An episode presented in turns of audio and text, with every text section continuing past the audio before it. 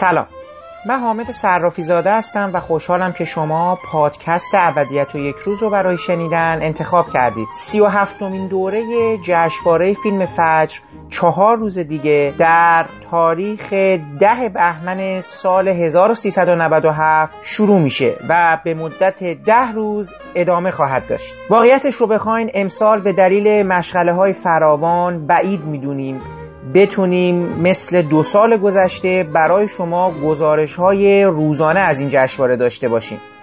ولی تلاش خواهیم کرد در پایان جشنواره درباره کم و کیف آثار امسال با برخی از منتقدان گفتگو کنیم. به هر صورت من در این پادکست به سراغ آقای شاهرخ دلکو فیلم نویس کارگردان و از منتقدان مطلع و ارزنده کشورمون که در هیئت انتخاب فیلم های امسال جشنواره حضور داشتن رفتم و از ایشون خواستم تا برای ما درباره حال و هوای این فیلم ها و چگونگی انتخاب اونها صحبت کنم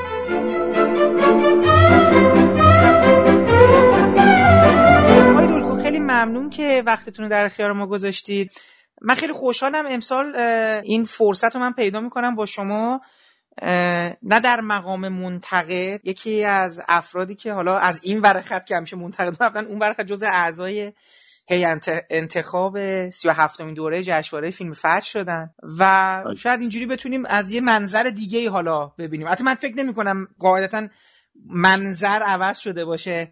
ولی امسال سال اولی هست که شما در هیئت انتخاب هستید درسته؟ بله بله اولین ساله. من اجازه می‌خواستم یک سوال بیرونی انجام بدم که از دریچه اون وارد فیلم های امسال جشنواره یا اصلا کلا این فیلم هایی که شما دیدین و فضایی که تجربه کردید باشه. نمی‌دونم شما قطعا خوندید یک آماری این اخیرا منتشر شد. مبنی بر اینکه فکر می‌کنم در سال گذشته یا به حال در یک بازه زمانی که اون آمار در بر گرفته بود کلا 19 بله. درصد مردم ایران رفتن بله. سینما و فیلم دیدن بله. سوالی که برای من پیش میاد این که چرا 19 درصد به نظر شما رفتن و سوالی که در ادامه می‌خوام بپرسم این هست که اگر احیانا یک سری عواملی که شما قاعدتا برای من میگید که فقط این 19 درصد به این خاطر رفتن اون عوامل اگر برداشته بشه و مثلا ما فکر کنیم 50 درصد بعد مثلا قاعدتا باید 70 درصد مردم ایران یا 70 درصد واجدین شرایط فیلم دیدن برن سینما من رفتن. حالا این 50 بله. درصد هم بخوام بیان یعنی مثلا اون عوامل برداشته بشه این 50 درصد بلند میشن برن سینما فیلم ببینن یا نه؟ ولی خب من اول باید بپرسم که به نظر شما چرا فقط 19 درصد رفتن سینما؟ به نظر شما این در این بازه زمانی که اون آمار داره اعلام می‌کنه. والا به نظر من هاوه جان خیلی طبیعیه. اگر غیر از این بود من تعجب می‌کردم. اگر احیانا اعلام می‌شد از طریق اون آمار که مثلا 80 درصد ملت ایران رفتن سینما من تعجب می‌کردم. ببینید به نظرم خب کاملا عیان مشکلاتی که در مملکت وجود داره. این مشکلات در چند جنبه میشه در واقع بررسیشون کرد که همه اینها بر همدیگه تاثیر می‌ذارن و نتیجه نهایی اینها میشه که مردم به دیدن در واقع فیلم ها نرن به سینما و فیلم ها رو نبینن. یک مشکل مشکلی است که مشکل عیان حال حاضر مملکت ماست. یعنی گرانی بیش از حد و درآمد بسیار کم مردم که این اولین چیزی رو که سبب میشه اولین در واقع چیزی که با خودش به وجود میاره کم کردن سبد خرید هست و برداشتن اون چیزی که در واقع به نظر میاد ممکنه زاید باشه یا ضروری نباشه. برای در واقع زندگی روزمره و قوت اولیه مردم. طبیعتا یه چیزهایی که مربوط به فرهنگ میشن یعنی کتاب، موسیقی، سینما، تئاتر اینا اولین چیزهایی است که از سبد خرید مردم خارج میشه. یعنی شما وقتی پول کافی نداشته باشید و وقتی حساب و کتاب می‌کنید و می‌بینید که با این پول فقط می‌تونید یک مقدار مختصری فقط مایحتاج روزانهتون رو بخرید. قاعدتا ترجیح می‌دید که همونها رو بخرید و یک چیزهایی رو به نظر بیاد یه خود غیر اساسیان و غیر ضروریان از لیست خریدتون خارج بکنید. یک بخش دیگه برمیگرده به وضعیت سینمای ما که تعداد فیلم هایی که جذاب هستن در این سینما خیلی کمه. یعنی شما وقتی نگاه بکنید مثلا از یک ور دیگه این ماجرا نگاه بکنید یعنی ببینید که این 20 درصد یا 19 درصد مردمی که رفتن فیلم ها رو دیدن از مثلا 80 اگر فیلمی فکر کنیم مثلا 80 فیلم در سال اکران شده من نمی‌دونم رقمش چقدره. اگر فکر کنیم 80 فیلم اکران شده یا مثلا 60 فیلم یا 70 فیلم اکران شده حدود مثلا 4 5 فیلم 6 فیلم بیشتر در واقع فروش بالایی ندارن. بنابراین نشون میده که از نظر مردمی که حالا میرن سینما رو هم می‌بینن یعنی اون 19 درصد واقعا 5 6 فیلم بیشتر فیلم هایی نیست که بشه براشون هزینه کرد و زمان و انرژی گذاشت و رفتید. نشون میده که بقیه این فیلم ها یعنی اگر مثلا ما 80 رو در نظر بگیریم چیزی نزدیک مثلا به 75 تا فیلم ما فیلم هایی نیستن که مردم براشون جذاب باشه که اگر پول هم داشته باشن برن اون فیلم ها رو ببینن. این دوتا در واقع کنار هم قرار می‌گیرن. حالا مسائل دیگه هم هست. مثلا فرض کنید پراکندگی سالن های سینما رو شما در نظر بگیرید که مثلا فرض کنید در یک سمت تهران تعداد زیادی وجود داره. در یک سمت تهران مثلا در شرق تهران خب خیلی کمه. یا مثلا سالن های سینما حالا در تهران یه مقداری بازسازی شدن ولی در شهرستان ها سالن سینما بسیار بده وضعشون صندلی هاشون نمایششون صداشون همه خیلی بده و ترغیبی ایجاد نمی‌کنه در واقع رغبت بر نمیانگیزه برای مردم که برن فیلم ببینن. و یک موزل دیگه که وجود داره اینه که مردمی که پول ندارن و خیلی سختشونه که حالا هر بار از سانه خانه خارج میشن و تا به سینما می‌رسن و برمیگردن یک پول هنگفتی باید خرج بکنن برای ماشین برای بنزین برای وسیله حمل و نقل برای یک غذای مختصری که اونجا بخورن پول بلیط و همه اینها. وقتی می‌بینن که فیلم ها بلافاصله که از اکران برداشته میشن مثلا تا یک ماه بعد میان تو سوپرمارکت ها و با یه قیمت خیلی مختصری که حتی به اندازه یک پول بلیت هم نیست توسط سیدی به دستشون می‌رسه و اونها می‌تونن دور هم دیگه توی خونه بدون که هزینه اضافه بکنن. با پول حتی مثلا نصف پول یک بلیت یک نفرشون می‌تونن اون فیلم رو ببینن. خب چرا باید برن سینما؟ این یک معضلی است که به حال دامن سینما ایران رو گرفته. و همه اینها دست به دست هم میرن و اون چیزی میشه که من میگم طبیعیه که مردم نرن فیلم ببینن. خب ببینید من همین رو می‌خواستم ازتون بپرسم. فکر کنم دقیقا هم شما حالا همون چیزایی که من تو ذهنم بود و شما پاسخ دادین. من فکر می‌کنم که جدا از تمام چیزایی که شما فرمودید همین فضای مجازی که موجب میشه بله. فیلمو به راحتی در دسترس قرار بگیرن. بله. حالا بله. قانونی یا غیر قانونی دیگه. چون الان خیلی از این چیزای مجازی هم شما می‌تونید پول بدی و ثبت نام کنی و فیلم ها رو دانلود کنی. از اون برم که فیلم ها که میاد به سرعت به صورت دیویدی و حالا سی دی و هر با هر فرمتی توی سوپرمارکت و حالا فروشگاه رسانه های تصویری و اینا که حالا آره دسترس به راحتی قرار می‌گیره. حالا من می‌خوام این ورای این کیفیت و این مسائل یعنی چیز من می‌خوام ببینم که این مسئله اقتصادی اگر ما اون جذابیت رو بتونیم یه جوری برگردونیم به این سینما. میگم الان سینما ایران انقدر هواشی مختلف و اعتراضای مختلفی برش هست از مسئله سرمایه و خیلی چیزای دیگه و تا سانسور. شما فکر می‌کنید ما تعداد این 19 درصد مثلا یک رقم معناداری بالاتر برود؟ یعنی می‌خوام اینجوری ببینم شما می‌بینید این ظرفیت رو که مصرف مقولات فرهنگی یک اتشی براش وجود داشته باشه؟ یعنی اگر کیفیت بالا بره منظورتون هست. بله دیگه بله. حامد جان به نظر من خیلی کم. من اون مسائلی که عرض کردم خدمتت در واقع به ترتیبی که فکر می‌کردم اهمیت داره برای مردم گفتم و اگر توجه کرده باشی اولیش گرانی بود. و دومیش کیفیت فیلم ها بود. من همچنان فکر می‌کنم اگر کیفیت فیلم ها بهتر بشه ممکنه تعداد تماشاگران ما بیشتر بشه. بله. ممکنه از 19 درصد مثلا بشه 24 درصد 25 درصد 27 درصد. اما مثلا به یک رقمی مثلا به 50 درصد و 60 درصد و 70 درصد نخواهد رسید مگر اینکه مشکلات مالی مردم در واقع برطرف بشه. من تصورم اینه که الان هزینه زندگی برای مردم اینقدر بالاست که ترجیح میدن هر گونه کالای فرهنگی رو تا اونجایی که ممکنه از سبد خانوار خودشون حذف کنن. یعنی برای رفتن به یک سینما همونطور که گفتم شما فکر کنید یه خانواده چهار نفره اگه بخوام برن یک سانس فیلمی رو ببینن چه با ماشین خودشون بخوان سوار بشن و برن؟ پول بنزینش رو باید حساب بکنن پول پارکینگش رو باید حساب بکنن. اگر بخوان با یه وسیله مثل اسنپ مثلا برن یا اگر حالا یه ماشین کرایه بکنن یا آژانس به همین ترتیب این پول اضافه میشه. بعد پول بلیت برای چهار نفر رو بدن و وقتی رفتن تو سینما معمولا اون دوتا بچه که ما برای این خانواده در نظر گرفتیم که یه خانواده چهار نفر است حتما یک تنقلاتی می‌خوان حتما یک مثلا فست فودی می‌خوان شامی می‌خوان اونجا بخورن و همه اینها رقمی میشه که برای یک مثلا کارمند ما پرداختش در یک ماه حتی یک بار به نظر من سخته. یعنی ترجیح میده اون یک بار رو هم حذف بکنه و کمی صبر بکنه و سی دی یا در واقع فایل دانلودی اون فیلم که اومد بعد بشینه با خانوادهش کیف بکنه تو خونه شام خودشون رو بخورن هیچ هزینه دیگری نکنن و اون فیلم رو ببینن. دلیلی وجود نداره که اونها این یک ماه رو صبر نکنن و به جای مثلا پنج هزار تومن برن مثلا صد هزار تومن یا صد پنجاه هزار تومن هزینه بکنن. خیلی تفاوتشه. به پنج هزار تومن تا صد پنجاه هزار تومن خیلی تفاوته. و با یک ماه صبر کردن این تفاوت در واقع از بین میره. یعنی یک چیز صد پنجاه هزار تومنی تبدیل میشه به یک چیز پنج هزار تومنی. بنابراین هر کارمندی هر آدم حقوق بگیری هر کسی که داره با مشکلات در واقع اقتصادی و گرانی دست و پنجه نرم می‌کنه. ترجیح میده که این کارو بکنه. من به نظرم اون مشکل اصلی ماست. کیفیت در رتبه دوم قرار می‌گیره.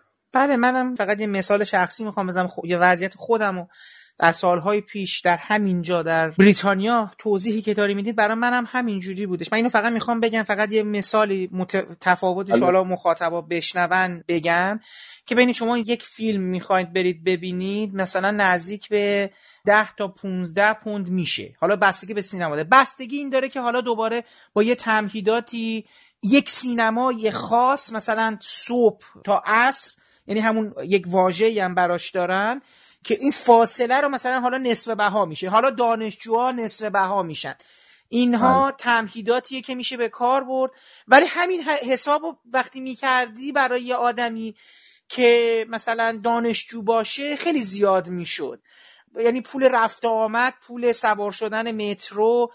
اگه می‌خواستی دیگه غذایی هم نخوری و چون نکتهش هم دوباره همینجاست. قیمت های اینجا مثل نوشابه و بقیه تنقلات و اینا توی سینما از بیرون گرونتره.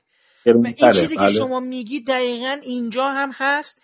و حالا شاید یه تمهیداتی از جنس یه جور آبونه ماه شدن سینماها یعنی بعضی سینماهای زنجیره اینجا هستن که شما یه بله. چیزی رو به صورت ماهانه پرداخت می‌کنید و بعد می‌تونید بله. بیشتر فیلمایی که داره تو اون سینماها پخش میشه بیشتر که تمام فیلمایی که تو اون مجموعه سینما پخش میشه رو برید ببینید که حالا اونا اکثرا مثلا سینمای جریان روز میشن بعد سینماهای خاصتر فیلم های بله. مستقلتر و حالا فیلم های زبان خارجی و اینا رو پخش می‌کنن حالا اینا که من دارم میگم در یه چیزی به اسم صنعت خیلی منطقی چون تو ایران که الان ما اصلا کدوم اینا رو نداریم دیگه. حالا هنر تجربه و فیلم اصلا یه قصه آره. متفاوتی داریم. خب حالا اینو من می‌خواستم به عنوان یک دریچه ورودی قرار بدم که خب حالا ما قیمت رو که به عنوان معضل اصلی باشه بذاریم کنار.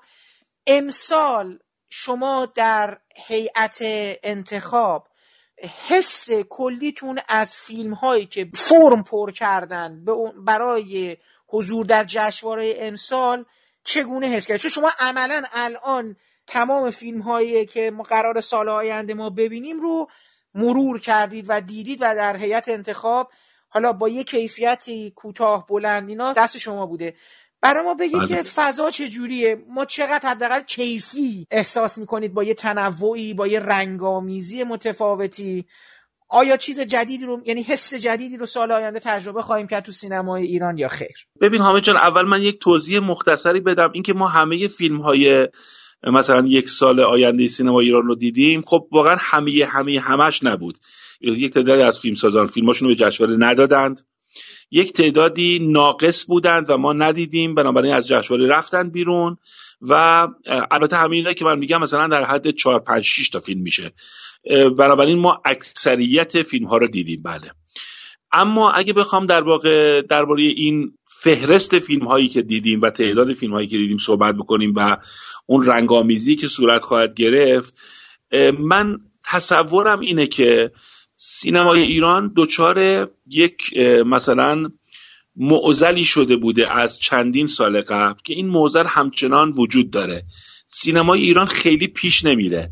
سینمای ایران تا یک حدی جلو رفته که این حد مثلا میشه گفت فرض کنید مثلا دهه هفتاد هست. و از هفتاد به این ور تا الان که مثلا اواخر 90 هستیم به نظرم بیشتر داره خودش رو تکرار می‌کنه.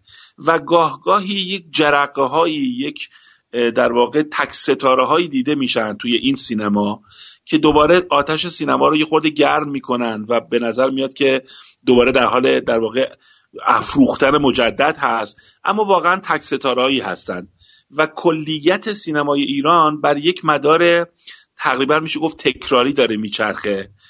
و هنوز نتونید یک گام بزرگ به جلو برداره. فیلم های امسال هم خارج از این در واقع محدوده نیستند. اما اگه بخوام مثلا تو پرانتز بگم به نظرم حالا امسال به نسبت سال قبل و سال قبلتر شاهد فیلم های خیلی بهتری خواهیم بود. به نظرم امسال جشنواره گرمتری خواهیم داشت تعداد فیلم بهتری خواهیم داشت و تماشاگران و منتقدان احتمالا راضیتر خواهند بود.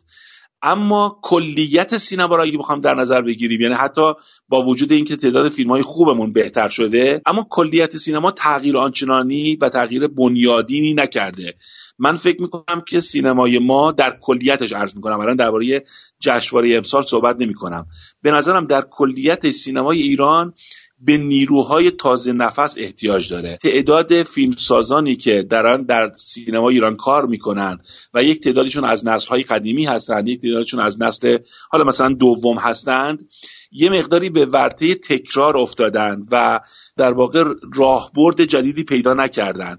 من فکر می‌کنم سینما ایران الان خیلی خیلی به نیروهای تازه نفس و نگاه های نو و جسورانه احتیاج داره که بتونه مثلا فرض کنید مثل سینمای کره یک پوستندازی داشته باشه و ناگهان یک سینمایی بشه که دوباره بتونه تو جشنواره ها عرض اندام بکنه. الان اگه توجه کرده باشید مدتی از سینما ایران در جشنواره جهانی خبر آنچنانی نیست که من فکر می‌کنم این مال همون تکراری است که عرض کردم و فکر می‌کنم که اونها هم منتظرن که از ایران خبرهای جدید و نگاه های نو در واقع ببینن که الان این میسر نیست. اما با این حال من باز تکرار می‌کنم تو پرانتز با این حال امسال به نسبت سال قبل و حتی دو سال قبل فکر می‌کنم تعداد فیلم خوب و بهتر خیلی بیشتر داریم. این که شما میگید که این نیروی تازه نفس و اینا نکته کاملا درستیه و این اتش و این حس رو شما در مجموعه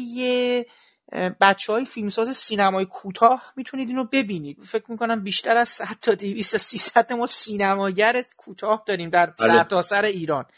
بی خیلی زیادن خیلی زیادن. من فکر کنم فکر می‌کنم شاید حتی هزار تا باشن نمی‌دونم.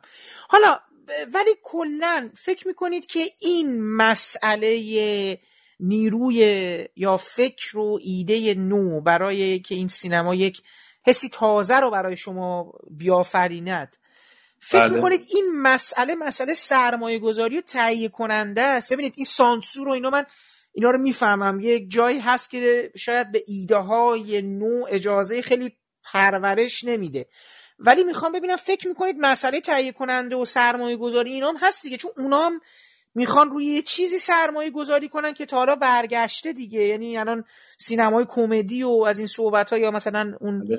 مدل سینمای اجتماعی که حالا به حال یه جورایی داره جواب میده تا یه حدی میشه گفت اینا عامل این عدم پویایی هست و سکون؟ بله به نظرم دقیقا درست حرف شما حامد جان. ببینید من نمی‌خوام بگم سانسور وجود نداره ولی این سانسور آیا با فرهادی تونسته کاری بکنه که فرهادی فیلم نسازه؟ آیا مثلا با آقای سعید روستایی؟ برید فکر جدید و در واقع ایده جدید یا نگاه نو خیلی در واقع با سانسور ارتباط مشکل آفرینی نداره. به نظرم اون چیزی که شما میگید درسته. بیشتر با تهیه کننده و سرمایه گذاره که مشکل آفرینه.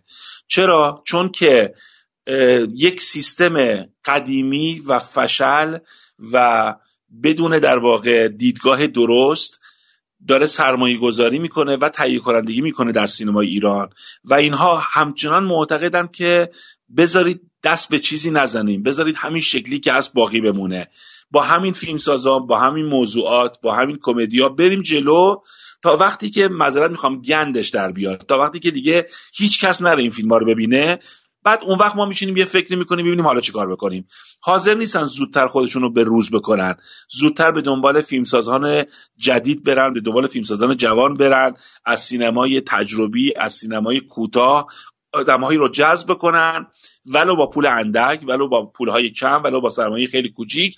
ولی و به اینها در واقع اجازه بدن که فیلم بسازن. به نظر من بله مشکل اصلی ما این که ما جوان جسارت نگاه نو وارد سینما نمیشه بیشتر از هر چیز دیگری به تهیه کنندگان و سرمایه گذارانی برمیگردی که بسیار محافظه کارانه می‌خوان همون فرمول همیشگی خودشون رو دوباره و دوباره و دوباره و صدباره تکرار بکنند. فیلم وقتی میاد برای هیئت انتخاب بعضا فیلم ها فیلم های کاملی نیست. بعضی ها صداگذاری ها درست نیست. بعضی ها برای شما چند تا پرده ناقص تدوین تموم نشده موسیقی نداره.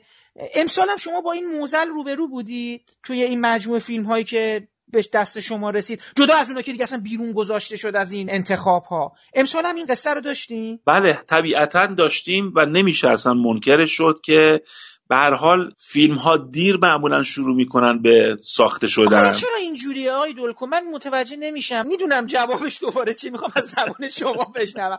ولی واقعا ببینید سی و هفت ساله سی و هفت ساله. ما جشنواره داریم برگزار می‌کنیم. این صد سال من نمی‌کنه سیستم همونه یک سیستم فشل آخه بله. چرا این یه ماه آخر ما هنو یعنی هیچ فیلمی تموم نشده یعنی من می‌خوام الان امروز مثلا آقای ایکس یا خانوم ایگرگ بله. فیلمشو بگه آقا بنده می‌خوام طبق یه برنامه رزی الان کلیت بزنم ما حالا بله. فیلم برداریمون رو توی بهار یا تابستون یا پاییز تموم کنیم الانم که دیگه تدوین همزمان با دستگاه دیجیتالی میشه انجام بشه. ما چرا هنوز این سیاه این 23 تا فیلمی که به دست شما رسیده محض رضای خدا چند تاشون کامل بود؟ اسم نبرید ولی چند تا از این فیلم ها واقعا کامل دست شما رسید؟ کامل کامل که یعنی شما یه فیلم دیدید با عنوان بندی پایانی و موسیقی و ببین حامد جان الان دو تا مبحث شد. یه مبحث شد که چرا ما نمی‌رسن فیلم هامون که اون ناجواب در واقع جوابش داده نشد و ناتمام موند. حالا ما به اون برمیگردیم. چون این سوال دوم رو مطرح آره. کردین من به این سوال دوم در واقع می‌رسم. ببین ما بنا بر این می‌گذاریم بر اساس سیستمی که در ایران وجود داره و تقریبا مطمئنیم که هیچ وقت فیلم کامل برای هیئت انتخاب نمایش داده نمیشه. یعنی نمی‌رسن فیلم ها که کامل باشن. اما از نظر من این خیلی اشکالی نداره. نمی‌خوام بگم اشکال نداره ها. میگم خیلی اشکال نداره. چرا؟ چون مثلا ببینید فیلم هایی که به دست ما رسید اغلبشون اغلب فیلم ها تقریبا به لحاظ در واقع کار تدوینی تمام شده بودند و بیشترین تعداد فیلم هایی که ناقص بودند صداگذاری موسیقی و در واقع تاثیر رنگ و نور و CG ها یا VFX های دیجیتالی بود که قرار بود اضافه بشه. خب ببین وقتی هفت نفر آدم حالا بلا نسبت در واقع بنده من خودم رو متخصص نمی‌دونم ولی اون شش نفر دیگه رو حالا متخصصین سینما بدونیم. در حدی هستیم که بدونیم این فیلم قابلیت پذیرش داره یا نداره. یعنی میشه این فیلم رو در بخش مسابقه وارد کرد یا نمیشه. یعنی تصویر رنگ و نور یا صدا گذاری یا حتی موسیقی متن اینقدر یک فیلمی رو صفر و صد نمی‌کنه که ما بگیم که نه این فیلم الان چون موسیقی مثلا نداشت من موسیقی رو میگم چون از این چهار تایی که گفتم موسیقی از همه اونها شاید مثلا مهمتر به نظر بیاد بر بین مردم. ولی حتی یک فیلمی که مثلا شما می‌بینید همه چیش خوبه همه چیش درسته. آیا اگه یه موسیقی بد روش بیاد؟ یا یه فیلمی که همه چیش بده آیا این موسیقی خوب روش بیاد؟ موجب میشه که اون فیلم رد بشه یا پذیرفته بشه. ببینید ما به حال این فیلمسازا رو می‌شناسیم. نمونه های کارهای قبلیشون رو دیدیم. داستان رو به طور کامل تعریف کردن فیلم تدوین شده به انتها رسیده. حالا یک اضافاتی اضافات نه به معنای که اضافه هستن نه. چیزهایی که باید اضافه بشن به فیلم مثل تصویر رنگ و نور یا مثلا موسیقی نهایی یا بعضی اوقات حتی فاین کات ممکنه باقی مونده باشه. ولی واقعا اینجوری نیست که ما نتونیم تشخیص بدیم که این فیلم نمی‌تونه تو بخش مسابقه بیاد یا ضعیفه یا مثلا قابل مثلا قضاوت کردن نیست. یک تعدادی فیلم اینجوری بودن که ما اون فیلم ها رو که مقدار زمانشون خیلی کمتر بود از اون حدی که میشه تشخیص داد. یا به اون مرحله تدوین نرسیده بودن یا هنوز کامل نشده بودن رو خواهش کردیم از زبیر جشنواره که اینها رو از بخش مسابقه از برنامه ما بذارن بیرون و ما این فیلم ها رو نبینیم. فکر می‌کنم که دو فیلم حداقل اینجوری بود که فیلم هایی بودن که مثلا حدود چهل پنجاه دقیقهشون فقط آماده شده بود و پایانشون معلوم نبود و هنوز خیلی از کاراشون باقی مونده بود و ما خواهش کردیم که این فیلم ها رو نبینیم. ولی بقیه فیلم هایی که ما دیدیم کما بیش به حدی رسیده بود که می‌شد تشخیص داد که این فیلم فیلمیه که می‌تونه تو بخش مسابقه بیاد یا نیاد یعنی هم تشخیص مثبت داشتیم هم تشخیص منفی می‌خوام بگم اینجوری نبود که ما بقید بگیم که در واقع همه اون فیلم ها می‌تونستن تو بخش مسابقه بیان. خیلی از فیلم ها که ناقص بودن تو بخش مسابقه نتونستن بیان به این دلیل که به نظر ما کامل نبودن و نمی‌تونستیم دربارشون قضاوت دقیق بکنیم و چه بسا اگر کامل تر می اومدن ممکن بود پذیرفته بشن. این دیگه مشکل خود اون آدم هاست که نباید این فیلم رو در این مقطع می‌دادن. ولی بقیه فیلم ها رو نه. در حدی بود که واقعا ما می‌تونستیم قضاوت بکنیم. حالا صرف نظر از اینکه تاثیر رنگ و نور یا مثلا موسیقی یا جلوه های بسریشون هنوز در واقع کامل نشده بود. خب حالا برگردیم به اون سوال اولی من. چرا اینجوریه؟ چرا واقعا اینجوریه؟ ما نمیشه آخه من می‌خوام ببینم که ما الان ما مثلا الان شما میگی نیروهای جوان و این خون جوان و اینا. آقا من دارم فکر مثلا من نداره. آخه اینجا باید چی داره؟ پس چرا چند تا مش... چند تا مشکل وجود داره خب؟ یک مشکل اصلا برمیگرده به خود فیلمسازا.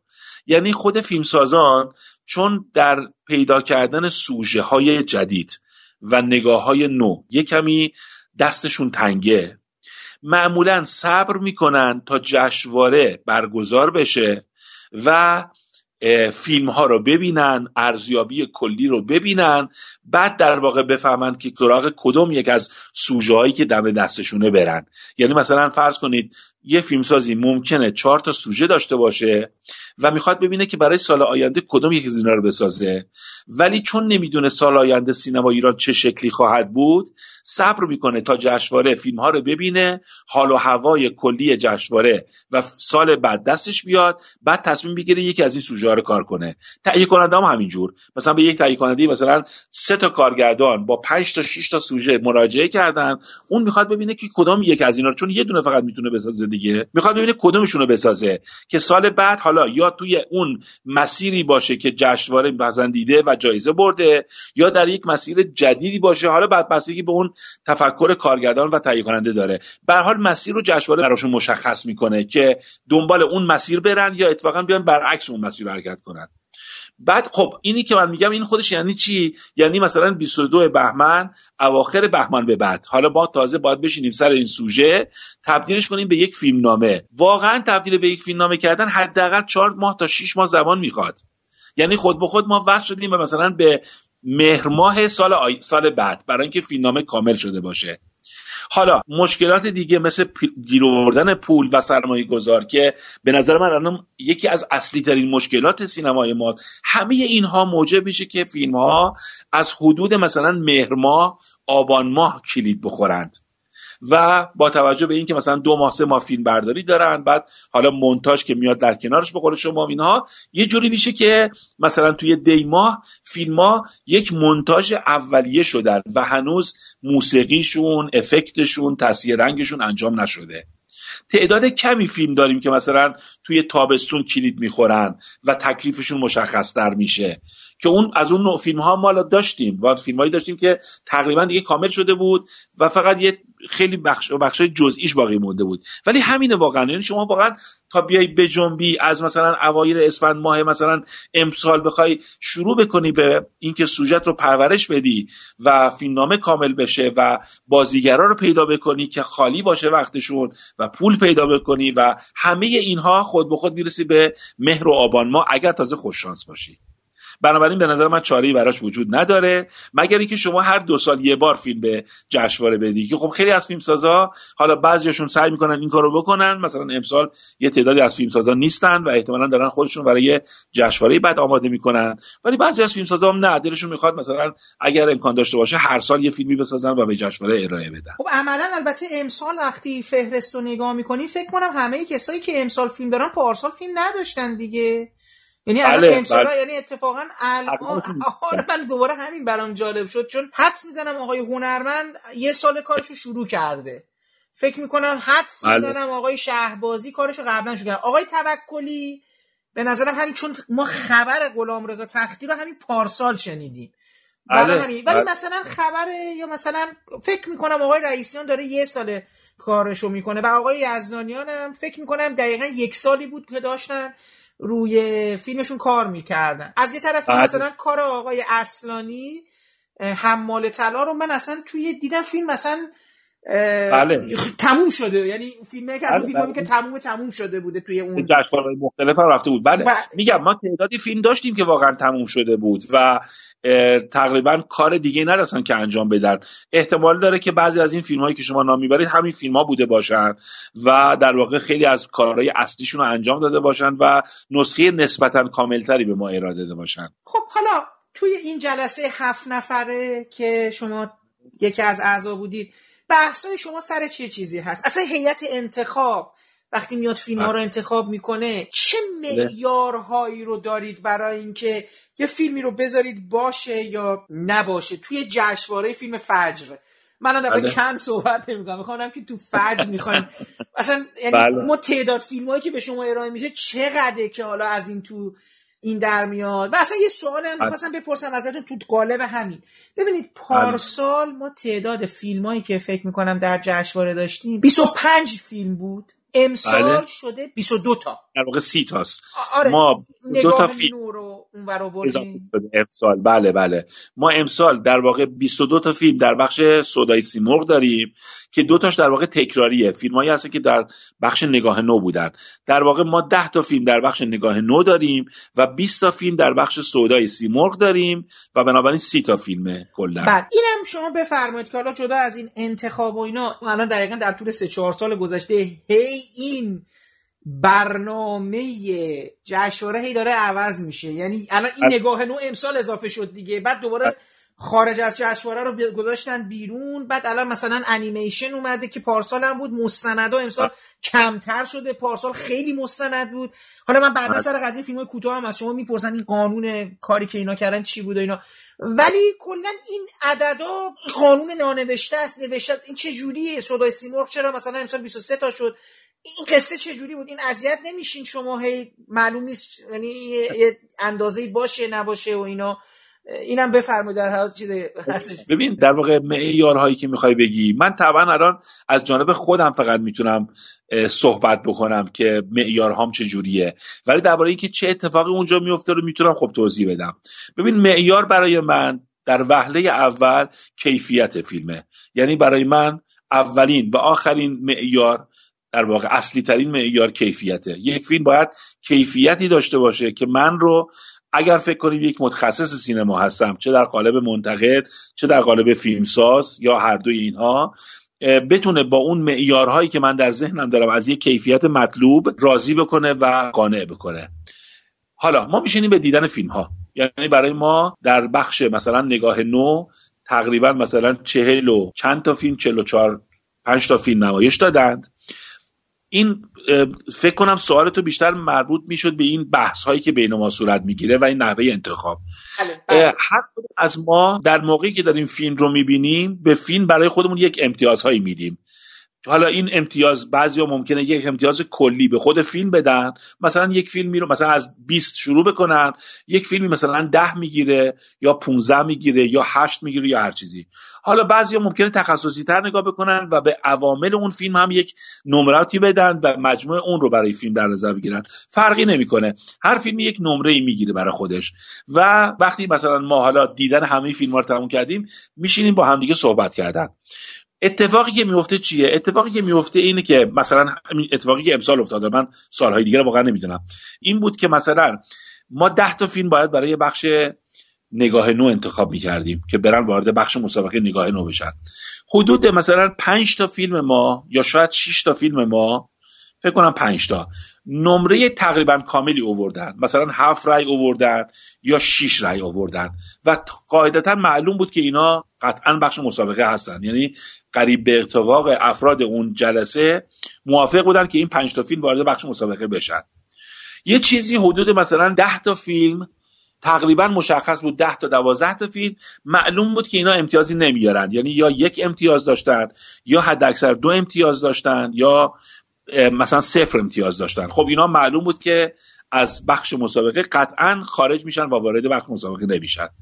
حالا وسط اینا یه تعداد فیلم باقی میموند که اینا بین مثلا سه رأی تا پنج رأی داشتند.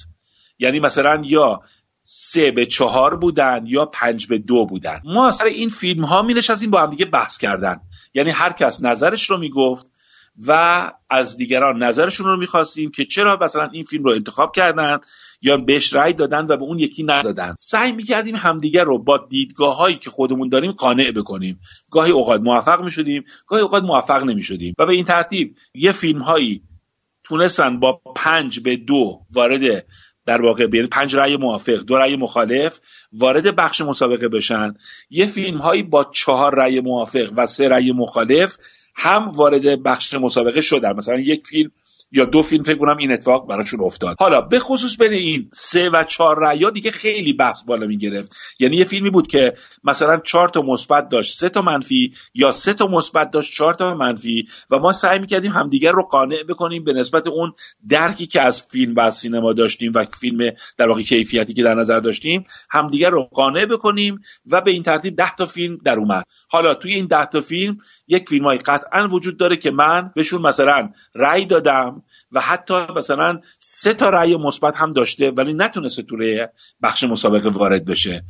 برای اشخاص دیگه هم همینجور در بقیه اعضای هیئت انتخابم یه فیلمایی بوده که خیلی دوست داشتن در واقع بهشون رأی بدن ولی مثلا یک رأی فقط آورده خود اون شخص فقط بهش رأی داده یا دو رأی آورده یا سه رأی آورده و نتونسته وارد بخش مسابقه بشه این کلیت این اتفاقی است که در اون اتاق میفته ببینید من الان اسمای هیئت انتخابم بگم که آقای امینیو شما و آقای شعیبی و آقای مقصودی از بله.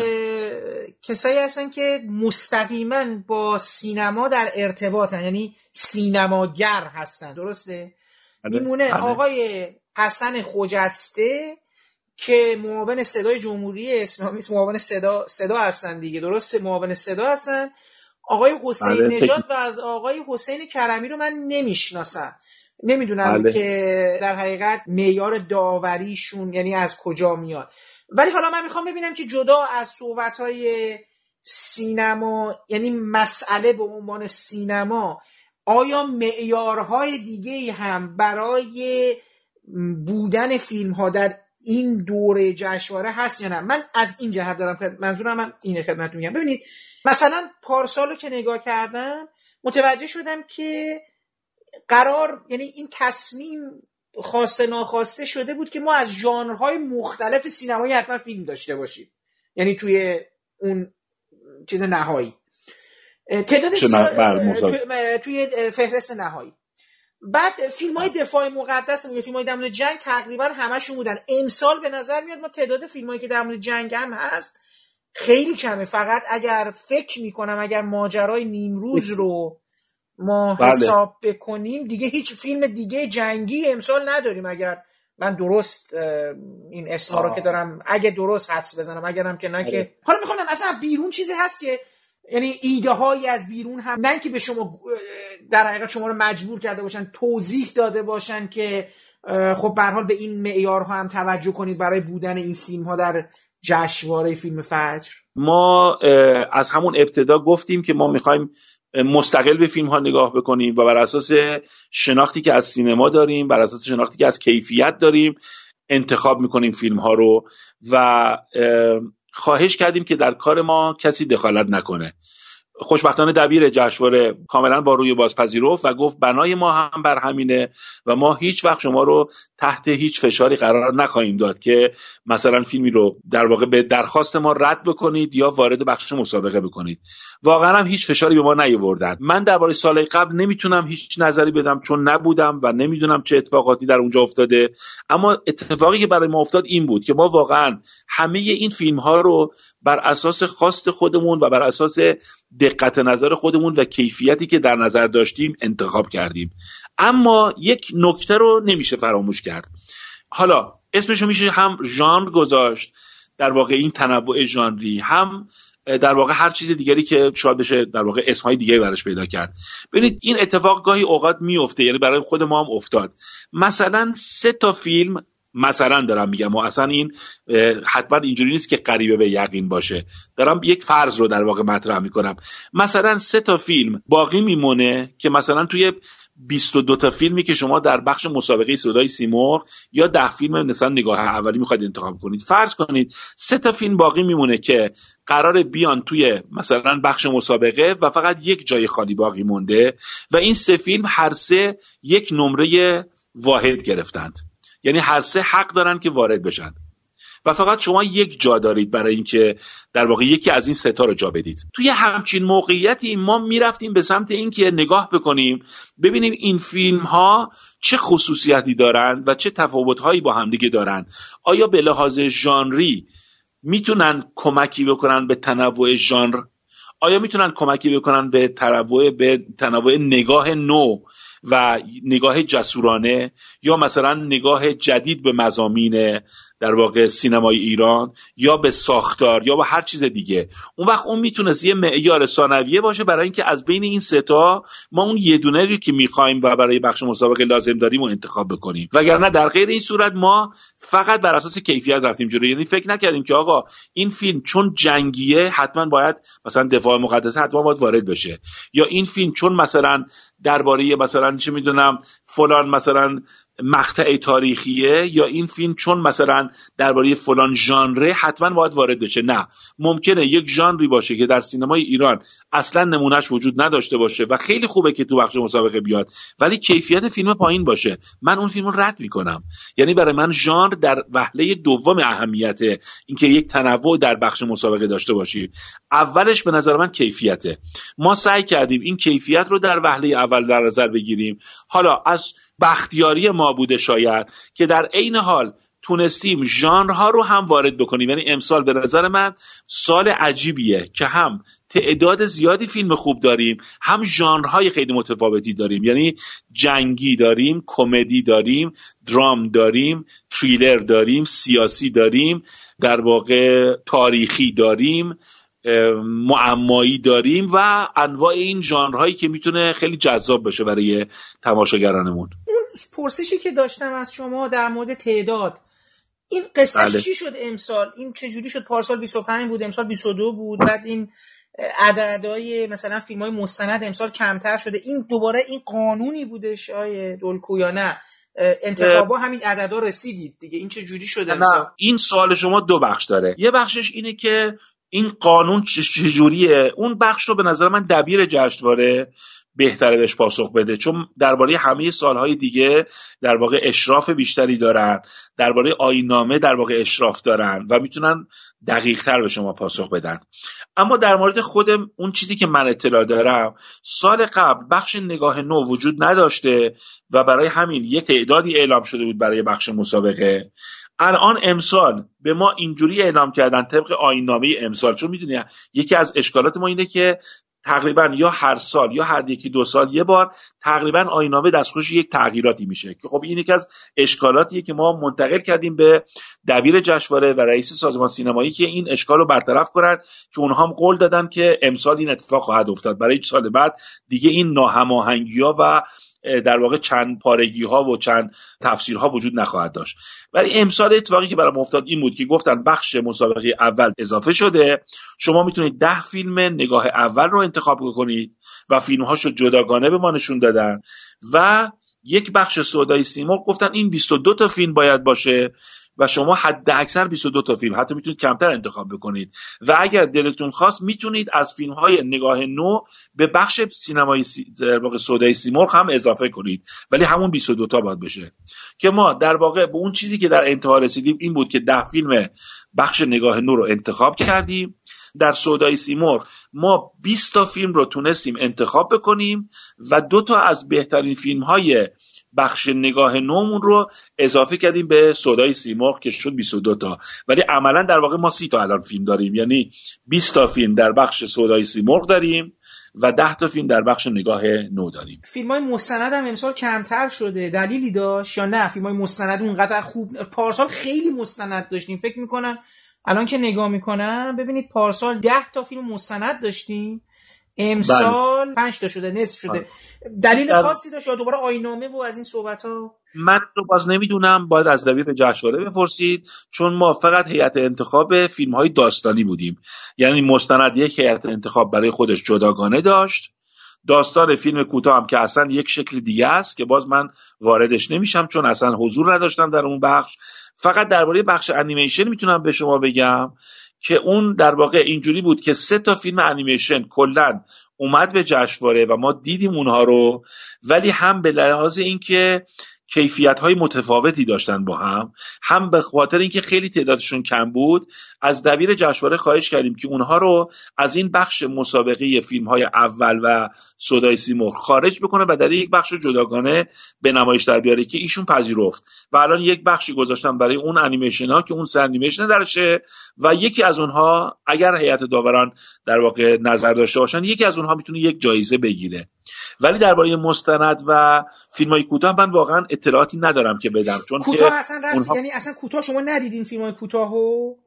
نه نه نه بله. ببین فیلم های کوتاه اصلا شیوهش اینجوریه که فیلم های کوتاه رو تا اونجایی که من می‌دونم امیدوارم اشتباه بد نگم. تا اونجایی که من می‌دونم اصلا فیلم های کوتاه بازبینی نمیشه. بلکه خود انجمن سینمای جوانان و یا جاهای دیگه که متصدی فیلم های کوتاه هستن خودشون فیلم های کوتاه انتخابی خودشون رو که حالا توی خانه توی جشن خانه سینما یا توی جشن فیلم کوتاه تهران مثلا حائز اهمیت بودن یا جایزه بردن یا هر جوری انتخاب شدن اونها رو مستقیما به دبیر جشنواره معرفی می‌کنه اون فیلم ها رو. و اصلا اونها انتخابی صورت نمی‌گیره از طرف هیئت انتخابی در جشنواره هیچ انتخابی صورت نمی‌گیره. انتخاب ها فقط مال داستانیه که ما بودیم که شامل فیلم های اول و فیلم های صدای سیمرغه و فیلم های مستنده که سه نفر هیئت انتخاب داشت و اونها انتخاب کردند. ولی اینم اینم در جریانش بودین دیگه. خیلی قصه دوباره اینم خیلی عجیب غریبه. من فقط اینجا میگم حالا ان بعدا یکی پاسخی بده. من متوجه نشدم. گفتن که هم که شما میفرمایید قرار بود که این فیلم ها از جای یعنی انتخاب های قبلی باشه. حالا یعنی این فیلم ها تموم شده. اصلا اینکه فیلم های کوتاه چرا تو جشنواره فیلم فجر باشن برای نجیب ما تو سالا اصلا فیلم کوتاه نداشتیم و الان فکر کنم مثلا برای اینکه متنوع بشه و اینا این اضافه شده چند ساله و اینا. ولی این قصه این قصه که اینا باید فقط 15 دقیقه باشن بعد یه سری کارگردان ها رو مجبور کردن اگه می‌خواین باشید برید کوتاه کنید بعد یه سری ها انصراف دادن. من نمی‌دونم واقعا. ما یه سری که درد نمی‌کنه آدم دستمال نمیبنده. ما هی باعث سردرد برای بله. خودمون میشیم. و واقعا برای چی باید این قانون رو خیلی راحت می‌شد آقا؟ گفت که فیلم کوتاه یعنی تا سی دقیقه. دیگه حالا اگه می‌خواستن بعدش فیلم که کسی ارائه نداده مثل اینکه به جشنواره همین که شما فهمیدید از جشنواره های قبلی و نمی‌دونم خانه سینما و فیلم کوتاه تهران و هر چی بوده حسنات و سیاحات و نمی‌دونم حالا. خب برای چی اصلا من نمی‌فهمم این قانون چرا باید اینجوری بشه که دوباره این همه سر صدا و اعتراض و بعد فیلمساز مجبور بشه بره فیلمشو کوتاه بکنه و که باشه تو این جشنواره. خب حالا اصلا شما براتون سوال نشد یعنی به عنوان منتقد حالا بیرون این قصه تعقیب چرا؟ به نظر به حال این سوالاتی که تو داری می‌کنی سوالات ما هم هست. به نظر من هم اول از همه این که خب آینامه واحدی ما نداریم و هر سال یک بخشهایی اضافه و کم میشه به جشنواره خودش یک مشکلیه. یعنی ما به حال یک سالی فیلم فیلم های اولی نیستن یک سالی هستن. یک سالی مستند نیست یک سالی هست. یک سالی فیلم کوتاه نیست یک سالی هست. یک سالی چشمانداز سینما ایران داریم خارج از مسابقه یک سالی نداریم. هر بار یک اتفاقی میفته که خب این به نظر من برای یک جشنواره که 37 دور از داره برگزار میشه یک کمی بده و بهتره که یک فکر می‌کنن و یک آینامه واحدی بنویسن که تغییر نکنه که باز میگم آقای دیداری که ما با آقای انتظامی داشتیم این قر رو دادن که این اتفاق بیفته. اما اتفاقی که درباره فیلم های کوتاه حالا افتاد حالا منهای همه این مسائل که اصلا چرا باید باشه و چرا نباشه و اینها ولی از اون که بگذریم که حالا فرض کنیم باشه قرار بوده که باشه تا اونجایی که من می‌دونم که باز امیدوارم اشتباه نکنم این قرار گذاشته شده که انجمن یا هر جای دیگه ای که این فیلم های کوتاه رو انتخاب می‌کنه و میفرسته طبق آینامه فیلمایی رو بفرسته که حداکثر 15 دقیقه هستن. البته این از نظر من اشکالی نداره چون اکثر جشنواره های بزرگ دنیا فیلم کوتاه رو تا 15 دقیقه میپذیرن. مثلا شما کنم که مراجعه بکنید یا جشنواره دیگه فیلم کوتاه رو فقط تا 15 دقیقه فیلم کوتاه می‌دونن و نه بیشتر. اونجوری که من شنیدم چند تا از این فیلم ها بالای 15 دقیقه بوده. دبیر جشنواره به اون مرجعی که این فیلم ها رو دادن بهشون گفته این فیلم ها بالای 15 دقیقه است. یا به ما ندید یا اگر می‌خواید بدید خودتون در واقع حالا فیلمساز کوتاه بکنه 15 دقیقه به ما بدید. یا اینکه اصلا اعلام نکنید. اون مرجع ظاهرا گفته نه ما اینا رو فعلا اعلام می‌کنیم به شما میدیم و اگر شد اینا رو کوتاه می‌کنیم که بعد ظاهرا فیلمسازان قبول نکردن حق هم داشتن خب فیلم کوتاه رو دیگه نمیشه کوتاه کرد. قبول نکردن و در واقع مجبور شدن انصراف بدن و در جشنواره شرکت نکنن. به نظرم از ریشه این کار اشکال داشت. یعنی به نظرم اون حالا انجمن سینمای جوان یا هر جایی که هست این اشتباه رو کرد که اصلا فیلم بالای 15 دقیقه داد. یعنی حالا که در جشنواره این بخش گذاشته شده که بخش فیلم های کوتاه باشه و قانون جشنواره میگه 15 دقیقه است. خب همون اول فیلم رو انتخاب کنیم که 15 دقیقه چرا فیلم های بالای 15 دقیقه رو انتخاب می‌کنیم؟ بعد به فیلمسازش میگیم حالا تو بیا فیلم رو تو کوتاه کن. خب معلومه که اون نمی‌کنه. به نظر من اشتباه اصلی رو اون در واقع ارگانی یا جایی یا نهادی که این فیلم ها رو فرستادن که فکر می‌کنم انجمن سینمای جوان بوده مطمئن نیستم البته. بازم تاکید می‌کنم. اون اشتباه رو به نظرم اونها کردن که فیلم بالای 15 دقیقه دادند این بخش نگاه نو هم حالا برای من بازم جالب شد. مثلا این نگاه نو قرار شد فیلم های اول کارگردان ها باشد؟ بله بله. الان این می‌فهمم که می‌دونم که تو چه سوالی می‌خوای بکنی. می‌دونم بازم جوابش چجوری بوده. مثلا فیلم آقای اسنانی یه فیلم ساخته ولی گفتن خب مثلا مجوز ویدئویی داشته.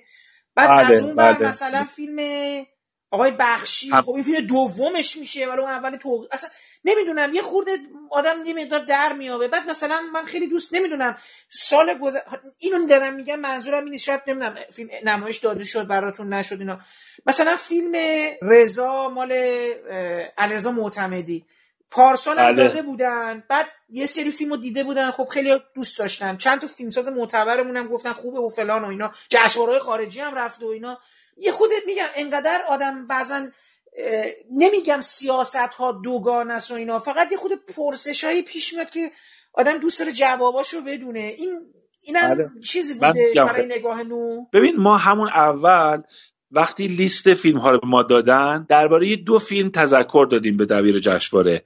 یکی حمال طلا بود که آقای اسرانی ساخته بود و یکی فیلم یلدا بود که آقای بخشی ساخته بود. تذکرمون هم این بود که هر دوی این دوستان قبلا فیلم ساختن. یک فیلم یا دو فیلم حداقل ساختن. و این فیلم اولشون محسوب نمیشه. اینها رو از این بخش بگذاریم کنار و در سودای سیمرغ بهشون بپردازیم. دبیر جشنواره گفتن من با حرف شما موافقم کاملا خودم. ولی قانون منو مکلف می‌کنه. گفتیم قانون چیه؟ گفتن قانون اینه که فقط فیلم هایی که اولین باری که پروانه سینمایی بگیرن اون فیلم اول محسوب میشه. ولی اینکه 50 تا فیلم قبل از اون ساخته باشن و پروانه ویدئویی گرفته باشه و این پروانه با این پروانه ویدئویی جشنواره جهانی رفته باشن یا حتی اکران شده باشن یا حتی در جشنواره جهانی فیلم شرکت کرده باشن باز هم موجب نمیشه. قانون اینه. و گفتن من نمی‌تونم قانون رو زیر پا بذارم. این قانون باید اصلاح بشه. خب ما دیدیم حق با ایشونه. حق با آقای داروغزاده بود. قانون بود و ایشون ایشون طبق قانون باید رفتار می‌کرد. ما هم طبق قانون رفتار کردیم. اگرچه دارم میگم واقف بودیم به اینکه از نظر ما این قانون اشتباهه و قانون باید رفت می‌شد. به حال به دلیل اینکه فیلم های قبلی آقای بخشی و آقای اصلانی پروانه ویدئویی گرفته بودند و ویدئویی اصطلاح ساخته شده بودند نه سینمایی و این دوتا فیلم یعنی حمال طلا و یلدا اولین پروانه سینمایی بود که این دوستان گرفته بودن خود خود فیلم اولی محسوب شدن و اومدن و مورد قضاوت قرار گرفتن. ما بعد دوباره صحبت کردیم اینو باز اضافه می‌کنم با آقای داروگزاده و با آقای انتظامی صحبت کردیم و اونها هم گفتن ما داریم در واقع این قول رو دارن که این قانون رو درست بکنن. یعنی من توضیح دادم تو اون جلسه. گفتم آقا این قانون پروانه ویدئویی و در واقع سینمایی قانون منسوخیه. مال اون زمانی است که ما سلولوئید داشتیم و ویدئو داشتیم. الان دیگه همه دیجیتال کار می‌کنن. اونها هم می‌دونستند و پذیرفتند و گفتن که ما داریم این رو انشالله رفش می‌کنیم. که دیگه شاهد این مشکل نباشیم که پروانه ویدئویی و پروانه سینمایی باشه. درباره فیلم رضا هم همین اتفاق در واقع افتاده بود. یعنی پروانه ویدئویی این فیلم تا اونجایی که می‌دونم تبدیل به پروانه سینمایی شده و در واقع اولین فیلم آقای معتمدی محسوب میشه و توی بخش در واقع نگاه نو برای ما نمایش دادن فیلم رو اما متاسفانه فیلم رای نیورد با اینکه من این فیلم رو خیلی دوست داشتم و خیلی اصرار کردم. حالا اولین بار تو این مصاحبه شما دارم نام می‌برم از یک فیلمی. حالا چون فیلم رد شده اشکالی نداره از نظر من.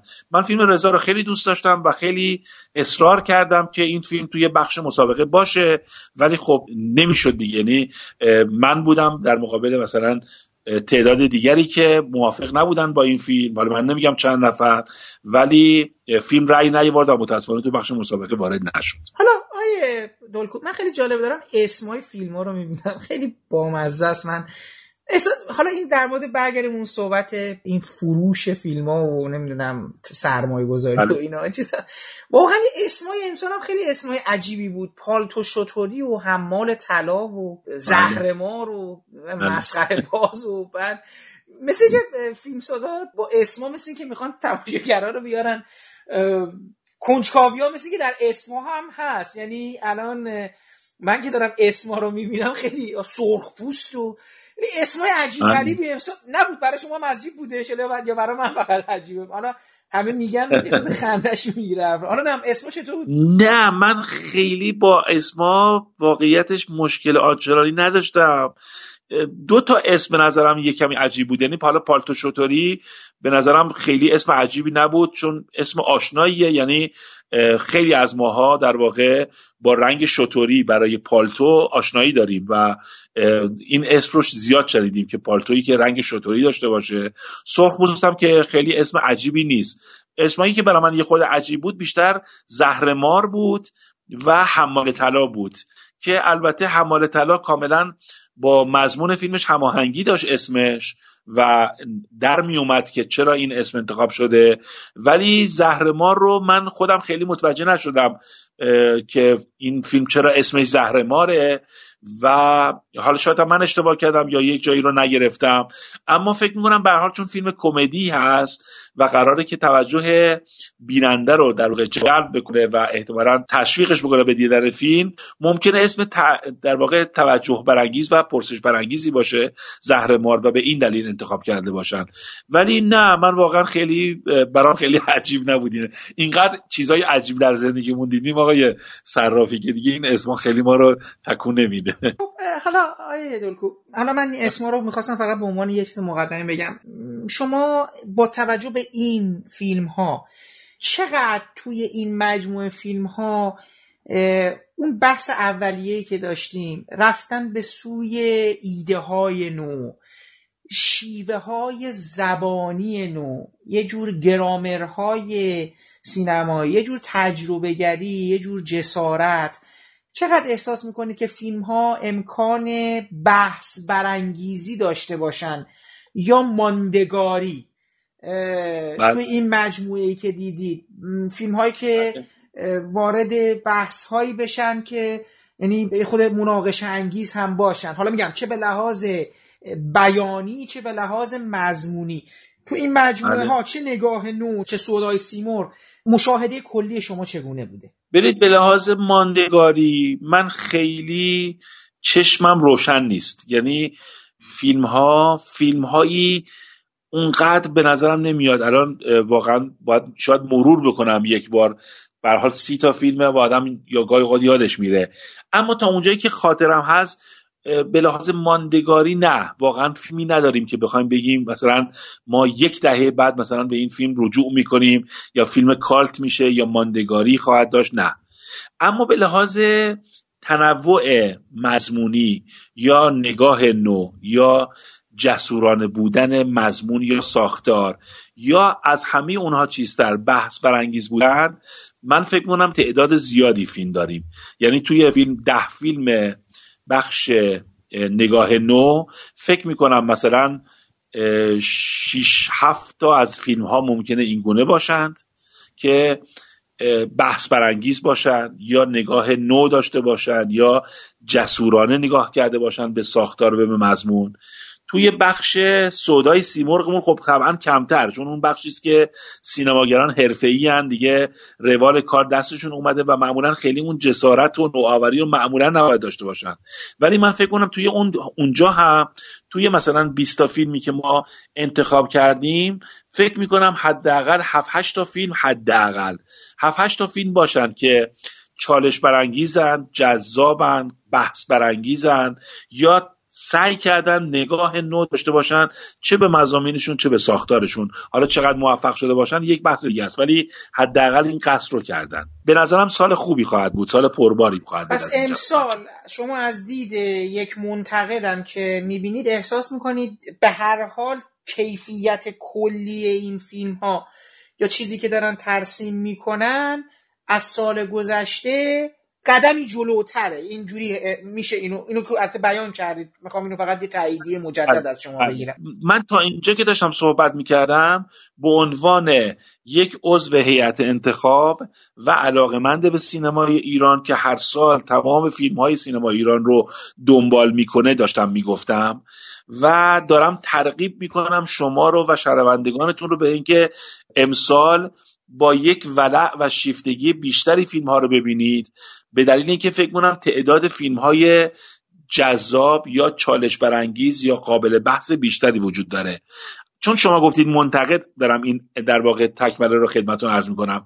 من اگر به عنوان منتقد نگاه بکنم ممکنه که این تعدادی که دارم خدمتون عرض می‌کنم ممکنه خیلی کمتر بشه ها. چون اون وقت با یک نگاه خیلی ممکنه سختگیرانه تری نگاه بکنم به ماجرا. اما الان چون به عنوان منتقد نگاه نمی‌کنم و فقط کسی هستم که این فیلم ها رو انتخاب کردم و دارم در واقع با صداقت در واقع یک انتخاب کننده فکر می‌کنم که بله این تعداد فیلم چالش برانگیز و جذاب و دیدنی وجود داشته باشه. اما همین فیلم ها اینو می‌خوام بگم بعد از اینکه جشنواره تموم شد ممکنه با یک دید انتقادی که نگاه بکنیم تعدادشون خود کمتر بشه.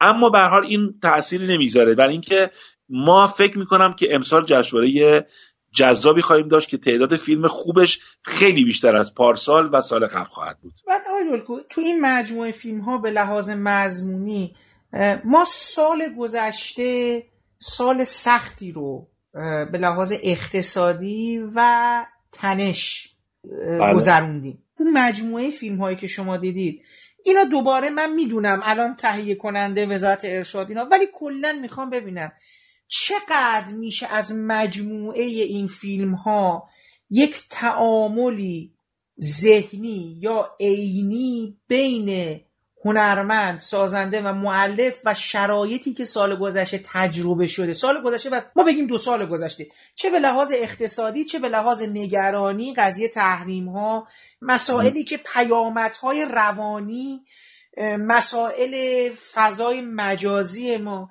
اینا الان موضوعات روزن دیگه. ببینید مثلا شما نگاه می‌کنید آره. می‌بینید شما خودتون تو توییتر هستید توی فضای مجازی آره. هستید دارید برنامه تلویزیونی می‌بینید نبض چیز جامعه تنش ها و التهاب جامعه و نگرانی ها و دغدغه ها زیر نظرتونه.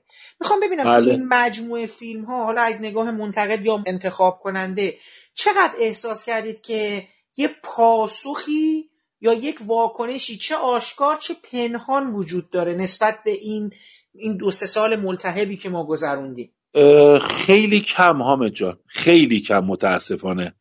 من اگر بخوام یه خورده با نگاه سختگیرانه نگاه بکنم در واقع فقط یک فیلم شاید وجود داشته باشه که اون هم با یک نگاه کاملا سیاسی به ماجرا نگاه کرده به یک بخشی از این ماجرا. یعنی نگاهش اصلا اقتصادی یا دنیای مجازی و اینها نیست. فقط بخش سیاسی کشور رو یعنی التهابات سیاسی کشور رو در یکی دو سال اخیر خیلی در واقع زیر ذره بین برده. ولی فیلم های دیگه تا اونجایی که من خاطرم هست هیچ فیلم که به یک در واقع یک کمی دقیقتر و حساستر به ماجرای مثلا مشکلات اقتصادی به خصوص قضیه ارزی و در واقع وام های بانکی و اینها مثلا پرداخته باشه. و غیر از اون نه واقعا خیلی نداریم. چون مجموع فیلم که کنار گذاشته شد یا به حال دیده شد و اینا. اثری هم بودش که به علت یه جور برخورد تندروی در مواجهه با مسائل سیاسی کنار گذاشته بشه. یعنی اینکه اصلا مسئله باشه چیزی نبود اون گونه یا چیزی, نبود یا, یا چیزی از جنس مثلا برخوردهایی که با کاناپه و اون جنس کنار گذاشتن ها بود اصلا توی خب. پس یعنی پس میشه گفت مثلا فیلم سازا یه مقدار در آره میشه گفت اینو محتاطی رو پس بله. من می‌خواستم به این بله. برسم پس میشه گفت که یه مقدار دارن محتاطانه عمل می‌کنن و دقیقا. شاید قرارم نیست که بخوان مثلا چیزی رو از بله. از روزگار حالا باستاب بدن توی این, این فیلم ها. من درباره اون مسائل اقتصادی در واقع به نظر رسید یه فیلم نه دو تا فیلم وجود داره. اون مسائل اقتصادی که گفتم درباره ارز و مثلا حالا قیمت طلا و قیمت دلار و اینها یه فیلم نیست دو فیلمه. ولی کلا حرف درسته. حالا چه حالا خوششانسی ما بوده به عنوان هیئت انتخاب که دوچار این گرفتاری نشیم که یه فیلمی رو حالا مجبور بشیم مثلا حذف بکنیم به این دلایل که اصلا مثلا دوست نداشتیم. خوشبختانه هیچ فیلم اینجوری وجود نداشت. این یه خوشبختانه که من میگم در واقع یک ور دیگهش اینه که بدبختانه. یعنی فیلمسازا کاملا محتاج شدن. اون خوشبختانش به خاطر ما که عضو هیئت انتخاب بودیم و مجبور نشدیم مثلا حالا فیلمی رو حذف کنیم. ولی اگر یک نگاه کلی داشته باشیم باید بگیم بدبختانه. یعنی که متاسفانه فیلمسازای ما دارن سعی می‌کنن که محتاطتر باشن و در واقع آسته برن آسته بیان که خلاصه گرفتار مشکلاتی نشن. و در واقع بجز یک فیلم همون یک فیلمی که گفتم که مسائل سیاسی رو خیلی با جسارت و بدون هیچ گونه خودداری در نزد فیلمساز بیان کرده. بقیه فیلم ها در واقع فیلم های میشه گفت نسبتا خونسایی هستند نسبت به مسائل سیاسی و اقتصادی و سایر مسائلی که در جامعه اتفاق میفته. اگرچه در همون فیلم ها نگاه غمخوارانه یا نگاه در واقع همراه با حسرت وجود داره. یعنی خیلی از فیلم ها رو شما می‌بینید که ممکنه متوجه این بودن که مردم به لحاظ اقتصادی یا حتی به لحاظ سیاسی سالهای سختی رو دارن میگذرونن.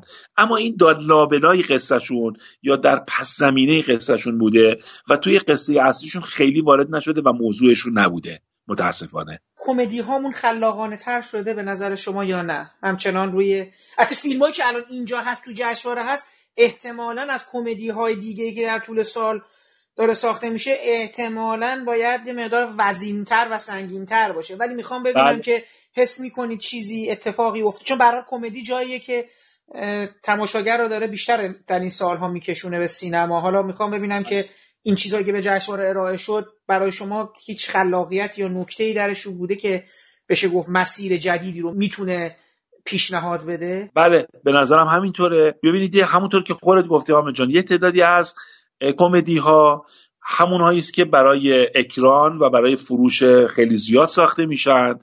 در طول سال داشتیم اینها رو. امسال هم توی جشنواره نداریمشون خیلی طبیعی اونا در واقع هدفشون اکران حالا یا نوروزیه یا اکران مثلا تابستانه که بتونن فروش خوبی بکنن به جشنواره خیلی احتیاج ندارن و در جشنواره شرکت نکردن.